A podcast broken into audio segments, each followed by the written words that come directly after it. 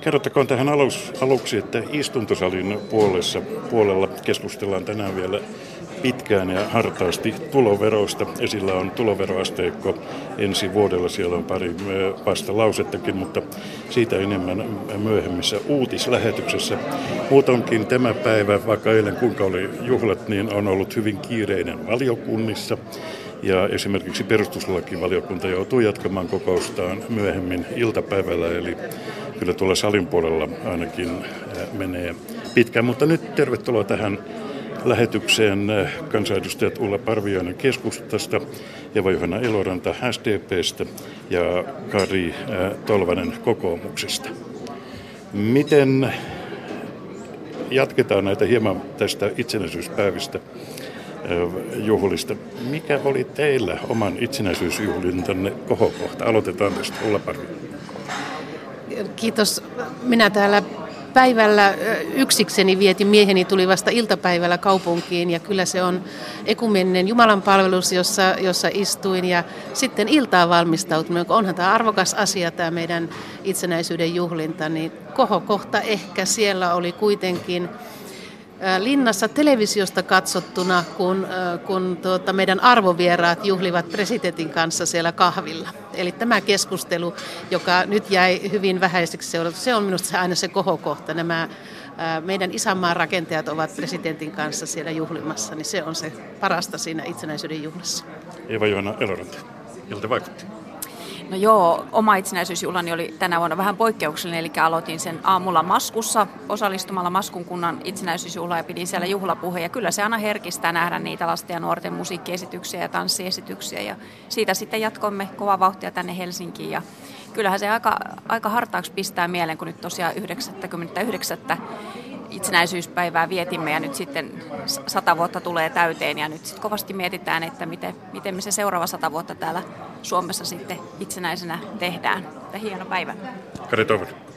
No, minulla alkoi aamulla 8 lipunnostolla tuolla Tuusulassa ja sain pitää siellä juhlapuheen ja joukossa oli muun muassa sotaveteraaneja. Että se oli hieno hetki, kun huomasi, että tämä itsenäisyys ei aina ollut mikään itsestäänselvyys. Ja toki sitten kun päästiin linnaan, niin ainahan se hienoa presidenttipari siinä kohdata. Ja tässä niin kuin aikaisemmatkin sanoin, niin kyllähän ne sotaveteraanien ja tämän maan rakentajien juhliminen on semmoinen hieno juttu siellä, että me muut ollaan vähän niin kuin, miten nyt sanoisi, ylimääräisenä siellä, että kunnia kuuluu näille sotaveteraaneille ja maanrakentajille. No, juhlien lisäksi eilen sitten tapahtui muutakin. Itsenäisyyspäivä nähtiin useita mielenosoituksia. Mitä te ajattelette siitä, että itsenäisyyspäivänä näistä mielenosoituksista, että monen vuoteen meillä ei ole nähty ainoastaan juhlakulkueita, vaan kadulla osoitetaan mieltä. Mennään näin päin. No joo, meillä on kyllä 10 vuotta sitten oli oikein mellakoita ja taisi olla Tampereellakin mellakoita. Nythän tämä meni siististi. Mieltä saa osoittaa, se on ihan ok. Tietysti itse kukin tässä voi olla eri mieltä, niin kuin minäkin natsien mielenosoituksesta en sitä hyväksy. Mieltä saa osoittaa. Ja poliisi toimi erittäin ansiokkaasti.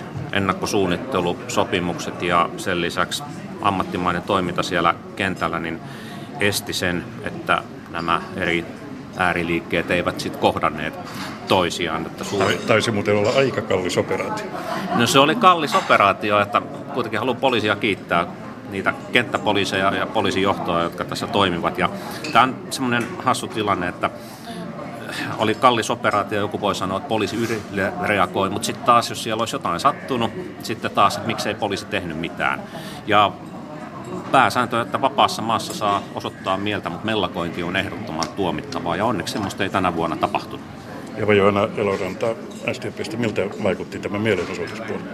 No, mä olen kovasti pohtinut siitä, että mistä tämä vihan ilmapiiri kumpuaa ja oikeastaan havahduin siitä, kun tuossa taisi olla edellispäivä Hesarku kirjoitti siitä, että meillä nuoret ja ammattikoulutetut ja työväestö ei koe näitä meidän normaaleja poliittisen vaikuttamisen koneistoja, äänestämistä ja demokratiaa niin kuin itselleen oikeaksi ja sitten tosiaan tulee esille sitten muita tapoja, muun muassa mielenosoitukset ja ehkä someaktivismi ja tämmöinen, niin mä mietin, että mistä se johtuu, että onko siellä taustalla eriarvoisuutta ja köyhyyttä vai olisiko siellä taustalla sitten se, että kun me eletään tässä globaalissa maailmassa ja ollaan niin kuin keskinäisriippuvaisia toinen toisistamme ja sitten se aiheuttaa työttömyyttä ja muuta, niin mä mietin, että kumpuuko se siitä ja mitä meidän pitäisi tälle tehdä. Mä en oikeastaan osaa sanoa, että mitä pitäisi tehdä, mutta sen mä tiedän, että tätä pitäisi pohtia ja miettiä, että miten me saadaan ratkaisu siihen, että ei tarvitse mellakoida tuolla, että kaikki suomalaiset voisivat olla tyytyväisiä.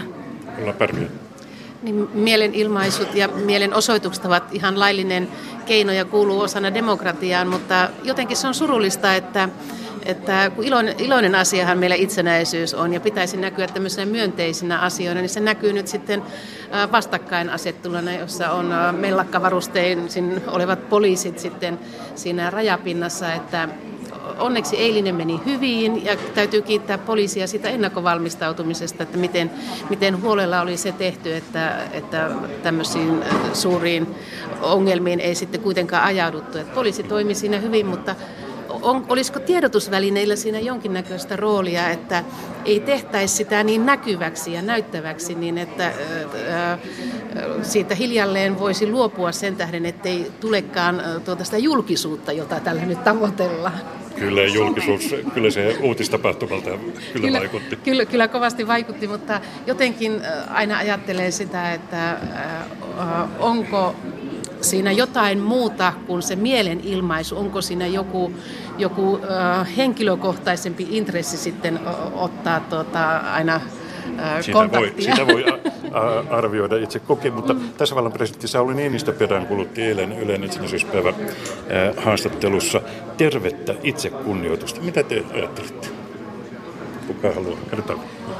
No me suomalaisethan ollaan semmoisia tyyppejä, että meillä on huono itsetunto ja me ryvetään vähän siinä, että tasavallan presidentti on jälleen oikealla jäljellä. Että kyllähän meidän pitäisi olla onnellisia ja iloisia siitä, että kuinka hyvin meillä itse asiassa tässä maassa asiat ovat. Mietitään nyt tasa-arvoa, korruption vähäisyyttä, mahdollisuuksia kouluttautua ja niin edespäin. PISA-tuloksetkin on, vaikka ne on laskenut, ne on ihan hyvät, mutta kun nyt tuntuu siltä, kun etenkin sosiaalista mediaa ja ehkä vähän mediaakin seuraa, niin tuntuu, että meillä ei mikään olisi hyvin, mutta itse asiassa meillä on moni asia hyviä, niitä pitää arvostaa, mutta se ei tarkoita sitä, etteikö meillä olisi myös haasteita.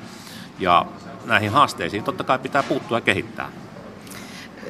Minä olen kyllä ihan samaa mieltä, että kyllä meillä pitää osata olla meidän hyvistä asioista niin aidosti ylpeitä, mutta eihän siinä kannata ruveta ihan röyhistelemään sen asian kanssa sitten, että onko se suomalaista vaatimattomuutta, että nämä maailmalla hyvät tulokset, mitatut tulokset, niin sitten aina onnistutaan jollakin tavalla.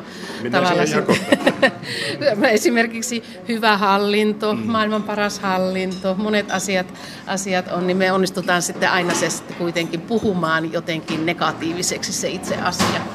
Eli ollaan aidosti ylpeitä siitä, missä me ollaan hyviä.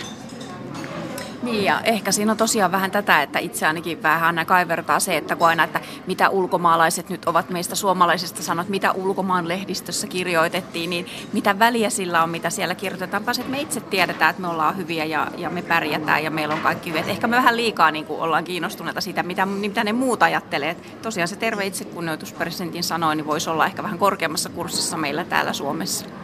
No tässä pitkin päivää nyt vaihdetaan aihetta, on puhuttu tästä kansainvälisestä PISA-2015 tutkimuksesta. Siinä käy ilmi, että missään muualla tyttöjen ja poikien ero ei ole niin näkyvä kuin Suomessa. Pojat hakeutuvat tekniikan ja tieteen alalle, vaikka tytöt olisivat siinäkin heitä parempia. Alueelliset erotkin ovat huomattavia. Keskusta Ulla Parviainen, te olette siviiliammatiltanne rehtori ja mukana peruskoulufoorumin parlamentaarisessa työryhmässä. Ja mitä opittavaa tässä PISA-tuloksessa on työtänne silmillä pitää? Tässä on kyllä varmasti paljon opittavaa. Toki tämä, mitä nyt PISA-tulokset näyttää, niin tämä kehitys on näkynyt jo aikaisemmin, mutta nyt sitten yhä enemmän on poikia siellä heikoimmassa luokassa, eli yhteiskunnassa on varmasti tapahtunut jotain semmoista. Me emme ehkä arvosta samalla tavalla tyttöjen osaamista, poikien osaamista. Kansallisissa mittauksissa on näkynyt esimerkiksi tämä jo kauan, että pojat saavat erillä tavalla arvostusta kuin tytöt koulussa. Pitääkö peruskoulun saada uudet teesit? Ehkä meillä pitäisi Suomessa katsoa koko järjestelmää yhtenä kokonaisuutena. Meillä nyt on aina katsottu yhtä siivua kerrallaan. Katsotaan varhaiskasvatusta, katsotaan ammatillista koulutusta, mutta pitäisikö katsoa sieltä -9 kuukautta lapsesta sitten sinne ihan aikuisuuteen, niin koko kokonaisuutta, että olisiko meillä jotain siinä korjattavaa? No, suomalaisessa peruskoulussa eri taustaiset lapset opiskelevat yhdessä. SDP:n Eeva-Johanna Eloranta, te olette työskennellyt aiemmin muun muassa Pelastakaa Lapset ry:ssä ja kokoomuksen Kari Tolvanen, te olette siviiliammattiltanne poliisi. Kuinka paljon teistä on, kuinka paljon peruskoulu on tällaista yhteiskuntaa yhteenliimaava voima edelleen? Jokaisesta lapsesta pitäisi pitää huolta. Oli kotiolot mitä tahansa. Joo, kyllä se peruskoulun merkitys yhteiskunnan liimana on varmaan hirmuisen suuri, ja senpä takia nämä uudet PISA-tulokset onkin aika huolestuttavia. Etenkin tuo tyttöjen ja poikien oppimisen erojen kasvu on huolestuttava asia. Siitähän on aikaisempinakin vuosina jo puhuttu, että peruskoulu on enemmän niin kuin tyttöjen koulu, ja nyt nämä tulokset edelleenkin vahvistaa sitä. Mä oon itse 4 lapsen äiti, ja mun nuorimmat lapset on 12-vuotiaat, tyttö ja poika. Ja mä oon käyttänyt mun poikaa esimerkkinä, kun hän yhteen aikaan mittasi joka aamu kuumeen, ettei tarvitsisi lähteä kouluun, ja mä voisin ajatella, että meillä kotona on noin motivaatiotekijät aika kunnossa, mutta jotain se kertoo siitä, että hän ei olisi halunnut mennä sinne, että hän ei siellä oikein viihtynyt. Ja mun mielestä tämä kuvaa hyvin sitä, että se on tosiaan vissiin enemmän niin kuin tyttöjen koulu. Ja mä mietin kovasti, että mitä meidän pitää tehdä siellä koulussa, jotta ne pojatkin siellä viihtyy. Nythän meillä on uudet opetussuunnitelmat, ja siellä on tuotu sellaisia sisältöjä, mitkä sitten poikaanikin kuulemma ovat kiinnostaneet enemmän, että on mielenkiintoisempia tapoja tehdä. Mutta kyllä mä ajattelisin, että me tarvittaisiin semmoinen oppimisen vallankumous ylipäätään, ihan niin kuin uudenlainen tapa oppia ja opettaa. Siihen tietenkin osana liittyy digitaalisuus, mutta sekin on vaan väline, täytyy puhua niin kuin laajemmin. Ja sitten toisaalta niin mä ajattelisin, että kysymys on myöskin koulupäivän rakenteesta. Lapsiasiavaltuutettu on kiinnittänyt huomioon siitä, että me voitaisiin lähteä miettimään niin kokonaiskoulupäivää. Lapset ja nuoret toivoo lisää harrastetunteja koulupäivän alkuun ja välille ja loppuun. Että se koulu olisi niin kuin erilainen. Et nyt se on vaan sitä aika tiukkaa oppimista, että myöskin niin kuin rakenteelliset asiat siinä voisi auttaa. Että viedään sitä kulttuuria ja liikuntaa ja harrasteita sinne keskelle koulupäivää, niin sekin voisi auttaa. Sitten jos mä yhden asian vielä saan sanoa, niin nämä alueelliset erot, mitä tässä PISassa tuli esille, niin on kyllä myöskin hirmu huolestuttavat. Ja tämä kertoo mun mielestä siitä, että meillä niin kun, esimerkiksi siinä todettiin, että pääkaupunkiseudulla tulokset on paljon paremmat kuin muualla, niin tämä alkaa kertoa siitä, että meillä kuntien edellytykset tarjota opetusta alkaa eriytyä. Että köyhät kunnat ei enää pysty niin hyvään. Että tämä on mun mielestä kyllä todella huolestuttava asia. Ja myöskin se kotitaustan erojen kasvu, mikä meillä on aikaisemmin ollut hyvä asia, niin nyt nekin on alkanut kasvamaan kotitaustan merkitys näissä tuloksissa, niin huolenaiheita kyllä nyt on. Kari Tolvanen, miten te tulkitsette tätä tutkimusta? Siis nyt täytyy muistaa, valtaosa nuoristahan voi entistä paremmin Suomessa, että se on se fakta, mutta sitten ikävä kyllä nämä nuoret, joilla menee heikosti, niin heillä menee entistä heikommin, ja mä oon pitkään ollut nuorista miehistä poista huolissani, koska heillä ei ole motivaatiota, mitä minä olen sitten tavannut poliisina tuolla töissä, kun he haluavat mieluummin olla jouten, ja siinä on se rikollismaailman, päihteet tulee helposti mukaan, ja tietysti kun on myös Mielenterveyden keskusliiton puheenjohtaja, niin meillä on aikamoinen huoleaihe, että keskimäärin 50 alle 30-vuotiaista nuorta miestä, etupäässä miestä, jää päivittäin eläkkeelle, ennenaikaiselle eläkkeelle etupäässä mielenterveyssyiden takia, ja sehän on inhimillisesti ihan kauhea tilanne, mutta totta kai se on yhteiskunnalle taloudellisestikin, sehän on ihan kauhea menetys.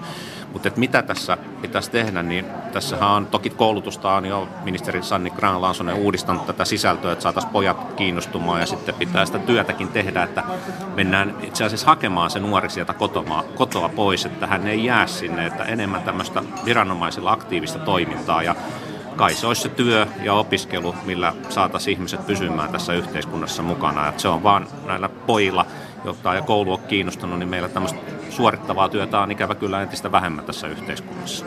Ulla Parviainen.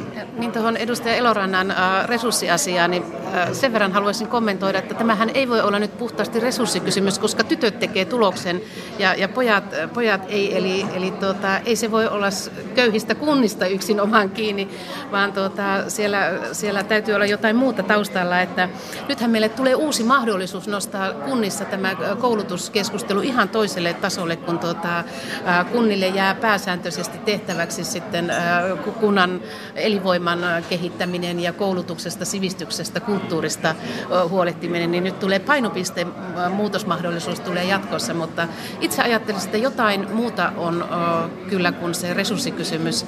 Ja mielenkiintoisia, jos katsoo sitä tausta-aineistoa nyt PISasta, niin siellähän on mielenkiintoista, jos kansainvälisesti verrataan, että miten esimerkiksi kouluun käytetty aika, kotona kouluun käytetty aika verrattuna Aasian maihin ja Suomen välillä, niin on huikeat erot. Meillä olisi mahdollisuuksia vielä paljon enempää, jos otettaisiin sitten se kotien mahdollisuus viedä tätä asiaa niin paremmin huomioon. Niin, no kyllä niissä tuloksissa nyt kuitenkin oli eroja kuntien välillä, ja näitä erojahan ei ole alueellisia eroja aikaisemmin juurikaan ollut, mutta nyt niitä oli eka kertaa, sen lisäksi oli eroja tyttöjen ja poikien välillä ja erot kotitaustaan liittyen. Mutta tähän, mitä Kari tuossa sanoi aikaisemmin, niin on tosi huolestuttavaa tämä syrjäytyminen. Meillähän on 100 000 alle 30-vuotiaista nuorta ilman toisen asteen koulutusta. Tämä on erittäin huolestuttava asia, ja nämä nuoret meidän pitäisi saada koulutettua. Mä näen, että ei tulevaisuuden maailmassa ei oikein kyllä enää pärjää ilman vähintään toisen asteen koulutusta. Tämä on paras tapa työnsaantiin, paras tapa pois syrjäytymisestä. Että tämä on iso kipukohta meillä Suomessa. Aikaisemminkin on kyllä keskustellut, mikä on teidän arvioiden, mittaako tällainen PISA-tutkimus pitkäaikainen, mittaako se oikeita asioita?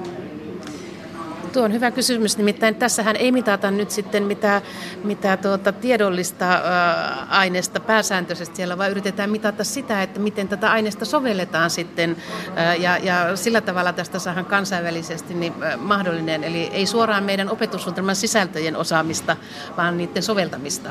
Siinä poppasi esiin muun muassa tämä, että mistä asioista tytöt ja pojat ovat kiinnostuneita. Miten tytöt saataisiin kiinnostumaan tekniikasta? Niin, siinäpä kysymys yhden tytön äitinä, niin jotenkin vähän haasteelliselta tuntuu tässä kohtaa, mutta ehkä meidän pitäisi sitten rohkaista tyttöjä. Helposti tytöt ajattelee, että no en mä osaa, en mä ole niin hyvä, että ehkä sitten tyttöjen itse tuntuu ylöspäin ja sitten pojilla taas sitä jotain motivaatiotekijää, mitä se sitten tehdäänkään. Tähän koulutukseen ja koulussa käyntiin tai että se jätetään kesken, siihen liittyy tämä syrjäytymisen vaara. Mitä Imatran surullisiin tapahtumiin viitaten voitaisiin tehdä syrjäytymisen ennaltaehkäisyyn eteen? Tietysti Imatran tapahtumia tutkintaa vielä kesken, ja mitä alustavien tietojen mukaan tulee, niin tämähän on syrjään vetäytyvä kaveri ollut tämä epäilty tässä, ja sehän on ihan tyypillistä muun muassa kouluampumisessa tämä sama juttu. Ja totta kai siinä on nämä samat keinot, että pitää saada koulu kiinnostamaan, pitää saada työhön mukaan, mutta mitä näissä sitten voisi viime kädessä tehdä, niin poliisihan on pystynyt estämään, muun muassa Helsingin yliopistoon tehnyt tai suunnitellun iskun, nyt yksi kouluampumisasia on käsittelyssä tuolla oikeudessa, että lainsäädäntö on ihan kohdallaan, poliisilla on työkaluja, mutta sehän on tosiasiassa, jos yksittäinen ihminen omassa päässä suunnittelee jonkun teon ja aikoo sen toteuttaa, niin ainoa, joka sen pystyy paljastamaan joissain tapauksissa on se lähipiiri, että he pystyvät ilmoittamaan siitä viranomaisille, jos he eivät pysty itse tätä iskua estämään, mutta se on hyvin pitkällä nämä syyt näissä syrjäytymiskehityksissä. Ja lyhyesti vielä tähän loppuun, tähänkin liittyen liittyy tätä aika paljon tällaista vihan ilmapiiriä nimenomaan tuolla sosiaalisessa mediassa. Lyhyet vastaukset Ulla Parviainen. Vihan ilmapiiri näkyy, ja se on surullista, kun tämmöinen tieto on menettänyt, oikea tieto on menettänyt asemansa, eli nyt tämmöinen vääristelty tieto nousee helposti tuossakin mediassa esille. Mutta tuohon syrjäytymiskehitykseen, niin sehän näkyy jo vaippaikäisenä, että mikä on. Niin mä oon miettinyt sitä, että onko nyt tehty hankalaksi niin tämmöinen niin kuin tietosuojan kautta, niin että oikea tieto saisi kulkea viranomaisten välillä. Eeva-Johanna Eloranta. Niin, no varmaan parasta syrjäytymisen ehkäisyä on se työ, jotta kaikilla olisi työtä, niin sitä varten tarvitaan se kunnollinen koulutus, mutta sitten usein on niitä mielenterveysongelmia ihmisillä, todella suurin työkyvyttömyyttä aiheuttava sairaus nykypäivän Suomessa, että siihen meidän pitäisi puuttua paremmin, eli ihmisille koulutus, koulutuksen kautta työtä ja sitten mielenterveyskuntoon, niin eiköhän me sitten pärjätä. Kiitokset tästä Eeva-Johanna Eloranta SDP:stä, Ulla Parviainen keskustasta ja Kari Tolvanen kokoomuksesta. Täällä eduskunnassa tänään kyllä ahkiroidaan siis, kuten sanottu, muun muassa verojen kanssa. Jari Niemelä, eduskunta.